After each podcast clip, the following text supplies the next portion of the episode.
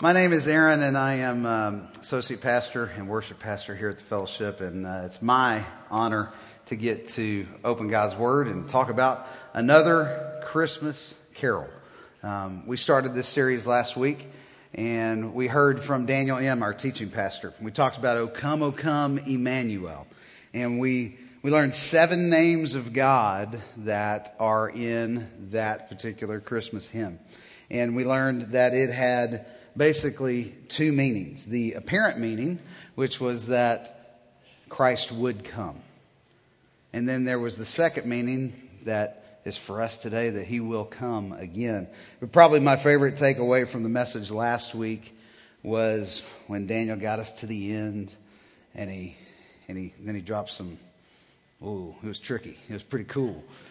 The first letter of every name of God in reverse order acrostic made two Latin words, ero cras, and it means, I will be with you tomorrow. And when he said that, I was like, whoa, that's it right there. That's how you close a message. So I'm hoping that something similar to that happens today. Maybe not, but, uh, but that was a great takeaway. We have hope because Jesus is with us today and he will be with us tomorrow. And so we can have hope. This morning, we're going to turn our attention to one of the most popular Christmas hymns that we have. Oh, come, all ye faithful. We just sang a version of that song, and guess what? We're going to sing. We're going to sing it again when we're done here. All right. It has been translated into over 125 different languages and is literally sung all over the world each and every Christmas season. And the refrain of this particular song is sung all throughout the year by Christians everywhere. And so it is, uh, it's a great, powerful Christmas hymn. I love it. Um, imagine that, the worship guy loving, loving a song that calls us to worship, right? That, that's what it's going to be about. So here's what we're going to do. We're going to look at the origin of the song, where it came from, who wrote it. We're going to look at the stanzas, why they were written the way they were written. And then we're going to have some takeaways for us. So let's pray together, and then we'll jump right in. God, we give you thanks today for the chance to gather here and to worship. And Lord, my prayer for this time is that you would speak to us. God, that it would, um, that it would be all about you today as we look at this Christmas hymn um, and the, the power that's behind it, the, the big biblical truths that are behind this song. God, would you move among us today? And that is our prayer.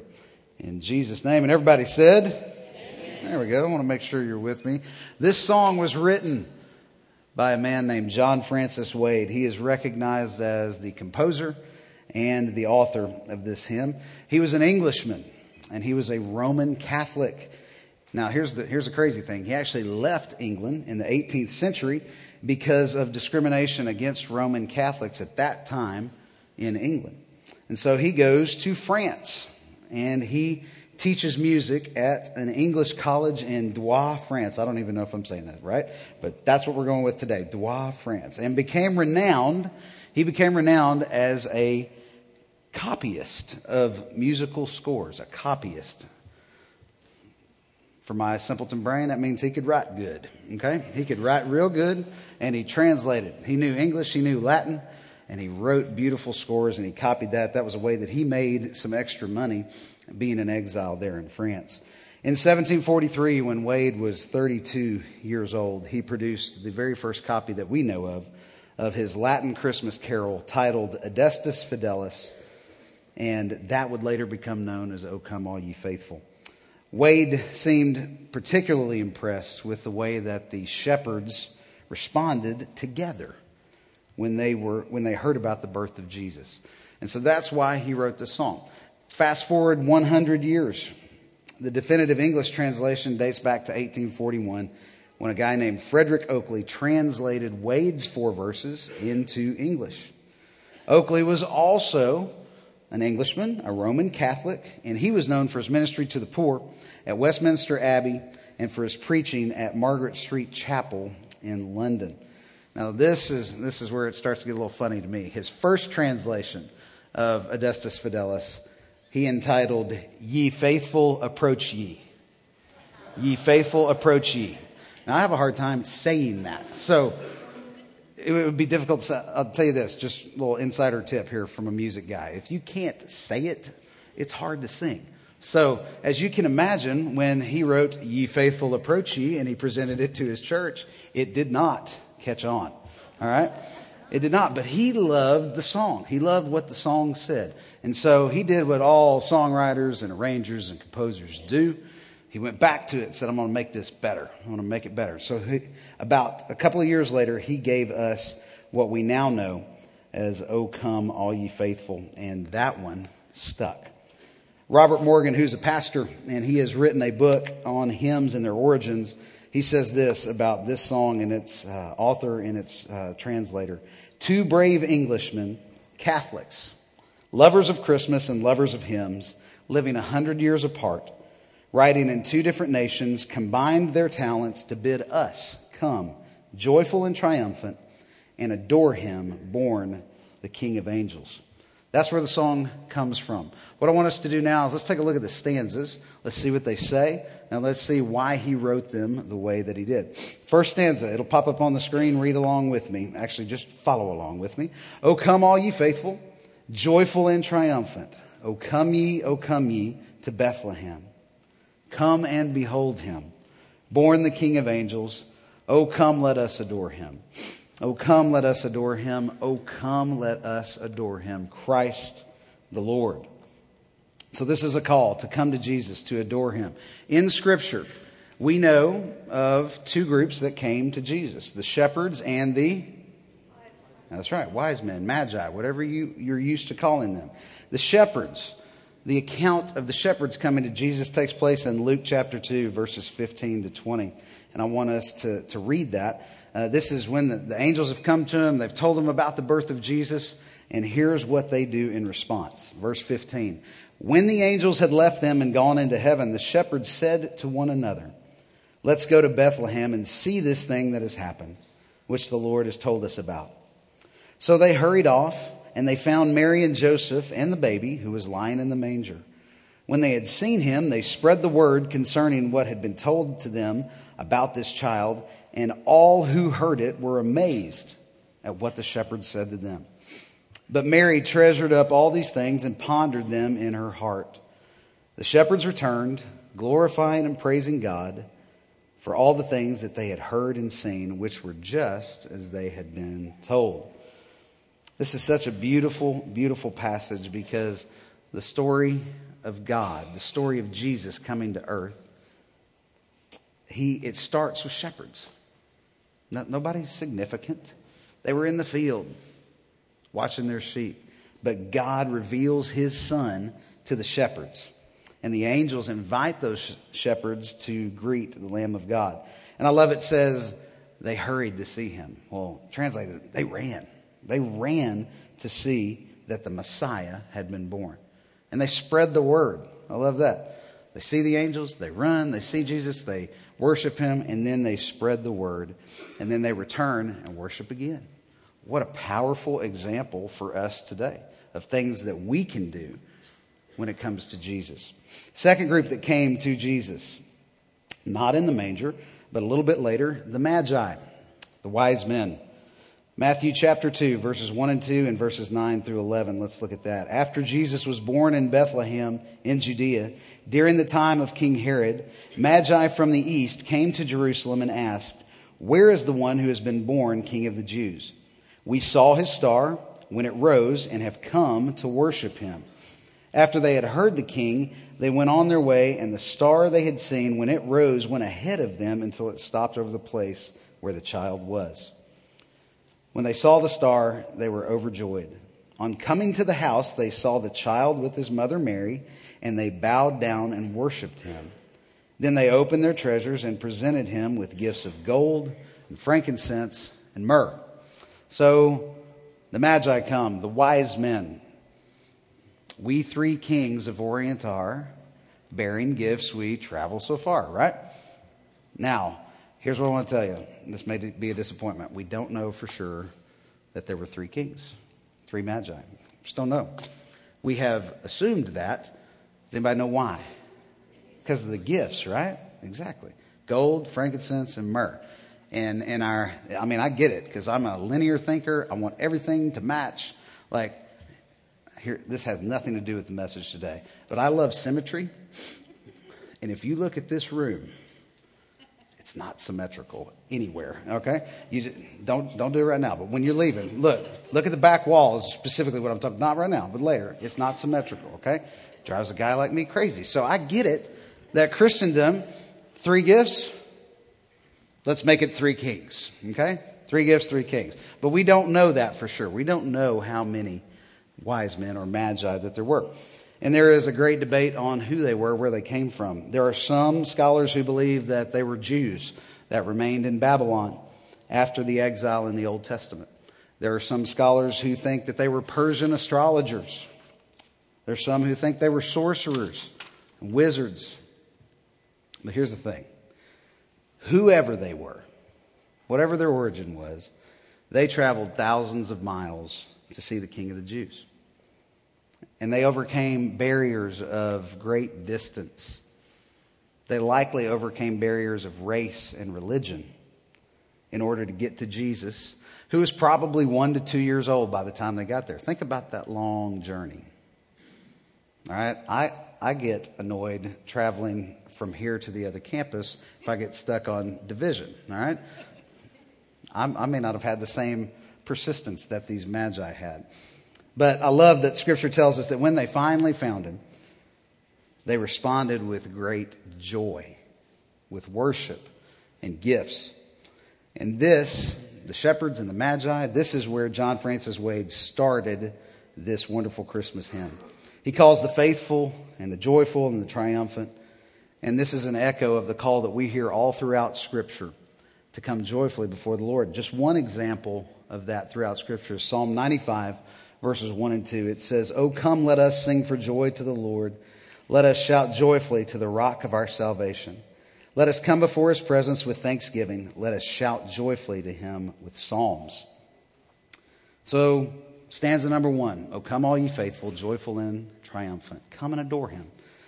Second stanza. Now, this carol, when compared to last week's O Come, O Come, Emmanuel, um, it's a little bit lighter on theological insight. Still got great theology in it, but I mean, last week we're listing seven names of God, and then that whole flip around thing that Daniel gave us. I mean, it was, it was pretty heavy, right? This was not quite as heavy, except for the rarely used, and honestly, it's just not very well known, the second stanza of O Come All You Faithful. And if, if you're like me, when I read this in just a second, this, is, this might be the first time that you've ever seen these words. All right, so here's the second stanza of O Come All You Faithful. True God of true God, light from light eternal. Lo, he shuns not the virgin's womb. Son of the Father, begotten, not created. O come, let us adore him. O come, let us adore him. O come, let us adore him, Christ the Lord. Now, like I said, that was the first time that I'd really encountered that particular stanza of this song. And if you were to look at, I grew up in a Baptist church and we had hymnals. And if you were to turn to a Baptist hymnal today and you open it up, there are three stanzas and that's it. It's not even written, all right? It's also true for the word hymnal. Pretty much all, a lot of English hymnals don't have this stanza in it. Now, the interesting thing about this that I learned through, through studying for this is this verse is almost a direct quote from something called the Nicene Creed. And this was written in the fourth century AD during the first ecumenical council. So we're going to nerd out here for just a second. Let me, I'm going to give you, I'm going to give you a brief history, okay? Church history. As you may know, the church was persecuted pretty severely in its early days. Started with the Jews and the Pharisees and the Sadducees, they persecuted Christians. And it was kind of the Roman Empire's policy of their government to persecute Christians until the Emperor Galerius issued his famous Edict of Toleration, and that ended the official persecution of Christians. Now, why is this important? Because at this point in time, the Christians are able to get together and to go over their core beliefs, kind of work through what they believed and why they believed it. That's an important thing to do. And one of the biggest questions that they wrestled with at the time was about Jesus. Was he God or was he man? And so that kind of set the stage for the Roman Emperor Constantine to come on the scene. And he's a professing Christian himself. And he calls this first ecumenical council because there was a group saying that Jesus was fully God and that he was of the same nature as God the Father. And then there was a group that was saying that Jesus was divine, but that he was a created being, not the same nature as the Father. So Constantine knew of this debate, and he wanted Christian leaders to get together and resolve the issue, and that's why he called them together. So the result of those leaders' work and their debate and their prayer was something that became known as the Nicene Creed. And I want you to watch how closely this matches our second stanza. Listen to this. This is the Nicene Creed. We believe in one God, the Father Almighty, maker of all things visible and invisible, and in one Lord Jesus Christ, the Son of God begotten of the Father, the only begotten, that is, of the essence of the Father. God of God, light of light, very God of very God, begotten, not made, being of one substance with the Father, by whom all things were made, both in heaven and on earth. The Nicene Creed, as it became known, drives home the idea of equality of Jesus with the Father in their natures. And I want to tell you, honestly, don't we still see that debate today? Uh, I, I know for sure that we do because after one of our services this year, uh, I was approached by someone who said, Hey, I want to ask you a question. This, this whole Jesus is God thing. I mean, are we sure about that? He was born. I have a hard time getting there. So, what that tells me is that this question, that's relevant today.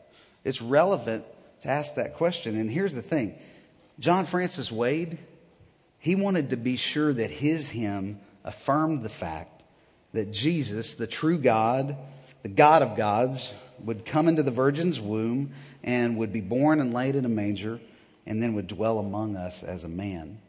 And that is the wonder and the mystery and the reverence of Christmas. That's what it's all about. That God saw us, saw our sin, and knew that there was a price to be paid. And so, what did he do? He sent his son Jesus, who was fully God, to earth. He became fully God and fully man. Powerful, powerful stuff. That's what that second stanza is based on. Let's look at stanza number three. This is cool also. Sing choirs of angels, sing in exultation. O sing all ye citizens of heaven above. Glory to God Glory in the highest. Oh, come, let us adore him. Oh, come, let us adore him. Oh, come, let us adore him, Christ the Lord. Now, this is a beautiful picture of the choir of angels that, uh, that was heard by the shepherds in the field that holy night. And it takes place in Luke chapter 2. And that was the basis of John Francis Wade's writing of this third stanza. John cha- or Luke chapter 2, verse 13 says, Suddenly a great company of heavenly hosts appeared with the angel, praising God and saying, Glory to God in the highest heaven, and on earth, peace to those on whom his favor rests. Now, for those of us that love music, it's awesome to think that the beginning of Jesus' story here on earth starts with a song. And it's a beautiful song. The angels sing it. I just, can you imagine? Can you imagine be sitting in the field irritated at your sheep that aren't doing what you want them to do. And all of a sudden, an angel appears, and then there's a, a chorus of angels, and they sing. Can you imagine what that would be like? And they sing, Glory to God in the highest heaven. This song in Scripture has become known, and, and it's often called Gloria. And you probably know that it's the basis for many modern choral works, for many Christmas carols, for ancient songs and for modern worship songs as well. John Francis Wade was inspired by the song of the angels, and he wanted to tell us, ask us to come and behold the Savior of the world and adore him. Then he wanted to make sure that we knew that Jesus was fully God and fully man. And then he talks about the angels who ascribe all glory to Jesus Christ. Beautiful third stanza. Stanza number four. Yea, Lord, we greet thee, born this happy morning. Jesus, to thee be all glory given. Word of the Father, now in flesh appearing. O come, let us adore him. Oh, come, let us adore him. Oh, come, let us adore him, Christ the Lord. You notice how he repeats that, right? It just kind of drives it home, right? He wants us to get that. Drives to the heart of this song, a response from us. Wade closes his Christmas hymn with yet another affirmation of the true nature of Jesus. And he calls him Word of the Father.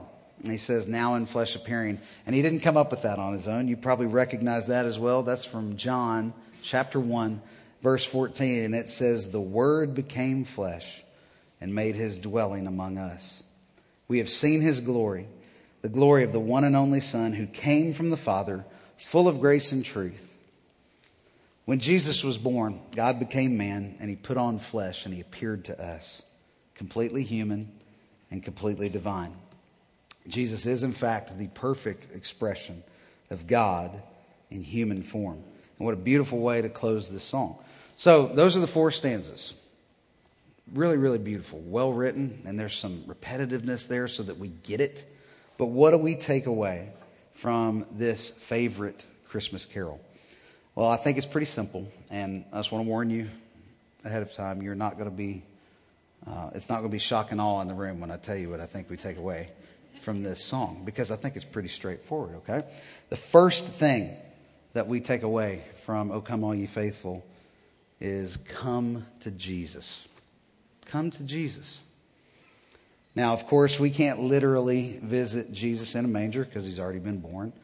We could get on an airplane and fly to Israel and go to the Church of Nativity where they think he was born and we could see it and it could be a special moment, but he's already been born. So, what do we do? The only way that we can come to Bethlehem is in a sense we can reflect on the power of the Christmas story. And I just want to tell you that is that's one of the biggest temptations that we have is to miss that each and every year because we get lost in shopping, we get lost in um, well, like if your lights don't work on your tree. It's been one of those years for me. I just want you to know. All right, like get them all up, they work. Turn it on the next day, they don't work. Put them on the front of the house. They work. Look how pretty it is. Oh, then there's six lights out right on the front. Of course. Why couldn't they be on the side? I don't know. That's how it works. Tempting to get lost in things that don't matter. Reflect on the power of the Christmas story and recognize that Jesus is worth coming to. The shepherds came to Jesus, and that's an amazing thing. If, do you think if we saw angels, like if all of a sudden the angels appeared to us and they sang and all that, I would at least be tempted after that happened to just kind of sit down and talk about the angels for a second. They didn't do that. They got up. Bible says they hurried to Jesus. He is worth coming to. We must recognize that this song is an invitation for us to come to Jesus just as we are. Just as the shepherds did, just as the Magi did. And when I, when I hear that, come to Jesus just as you are, there's an old hymn, Just As I Am. Um, so there's many examples of coming to Jesus just as you are, but my current favorite example um, is my 11 year old son. There comes a point in time in all of our lives, at least I hope that there comes a point in time in all of your lives, that we recognize that showers are a good thing and deodorant is a good thing. We start to comb our hair we maybe we put on a little um, cologne or Axe body spray, guys, right? That's not a shower, by the way, junior high boys. It is not a shower. Axe body spray. All right? Ladies, you're putting on perfume. Makeup comes into to play, the earrings, all of that. We come to a place where we recognize that uh, you know, maybe we should clean up a little bit, fix up a little bit, right? So, this week, my son, comes to me, 11 years old. He's gone through a fairly large growth spurt this year. And um, he's like, Dad, I think I want to get up every morning at 5.30, take a shower, put on deodorant. Literally, he said that. Put on deodorant, read my Bible, get dressed, go downstairs, eat breakfast. I said, okay, that's great. Just don't wake me up. Because I'm not getting up till six, and I need you to not wake me up at 5:30. So you know, I'm kind of thinking, well, that's, that's kind of good. I am glad that he has recognized that there are moments during the day in which he smells.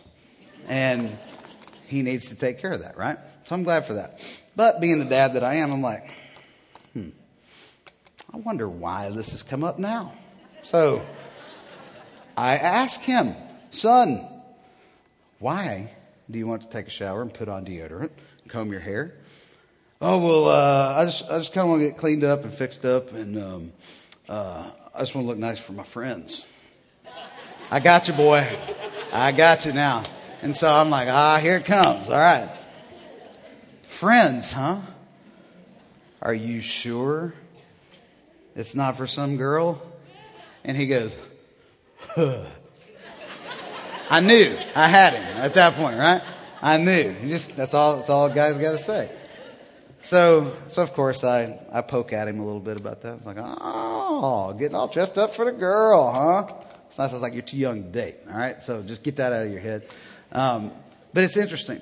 He recognized that he smelled, and that, that maybe I should maybe that I should get cleaned up, dress up, look better, comb my hair. I need to get cleaned up, fixed up before I go to school. Well, I want to tell you something. One of the most powerful things about this hymn and its, its encouragement to us to come to Jesus is that we come just as we are. I want you to hear me say, if you miss everything else today, hear this. You do not have to be cleaned up or fixed up to come to Jesus. You come to him as you are today. So if you're if you're spiritually not where you want to be, come to Jesus. You don't have to fix it before you go to him. Powerful. That's what this hymn drives us to. Jesus is the only hope for sinners like you and me. So we come to Jesus. And then the second thing, the true heart of the song, is to come and worship Jesus, to adore Jesus. Come to Jesus, adore Jesus. Once the shepherds have encountered Jesus, Luke 2:18 tells us, and all who heard it were amazed at what the shepherds said to them. So they leave the manger and they go and tell about what they've seen. So those that they told it to were amazed. They thought on the things the shepherds said to them, they pondered them. And this gets to the core of what adore Jesus really means it's worship, it's putting worth and praise on Him, it's about love. It's recognizing His love for us and then in return our love to Him. And it's treasuring in your heart. I love that right after uh, verse 18 there, it says that Mary treasured these things in her heart. And I want to I want to challenge you today that to adore Jesus, we have to treasure him in our heart. What does that mean? Well, think about what he's done for you. Think about who he is. Don't get lost in the hustle and the bustle this season. Treasure Jesus in your heart. That's how we adore him. Our response this Christmas season is to praise Jesus. The angels did it. The shepherds did it when they got there. When the Magi got there, it says they were full of joy and they worshiped him. We are called to do the same. So, how do we do that? Well, when we sing not just this song, but any song. We sing joyfully from our heart. We lift that up. But we also got to recognize that worship is so much more than the songs that we sing or the time that we spend in here together. It's what our life says about Jesus. Do we live joyfully? Do we recognize who he is and what he's done? And I always like it. Like, I like the statement. Do you know Jesus? Yes. Well, then make sure and tell your face, okay? Make sure that your face knows that you met Jesus, right? Some of us walk around like that. I have a bad habit. You've probably noticed it if you've been around at all. Like when I'm singing in intense, I'll kind of get that whole intense squint thing going on, the furrowed brow. I have to think about it and raise my eyebrows up sometimes, right? Now, I'm not saying you should fake it or anything like that, but uh, you know what? Countenance matters. The only way we can show others that we're joyful is to look like it. That's not real hard, but it's true, right? So that's the call. Will you come to Jesus will you adore Jesus? I am thankful for this wonderful Christmas hymn that we have that encourages us to do both.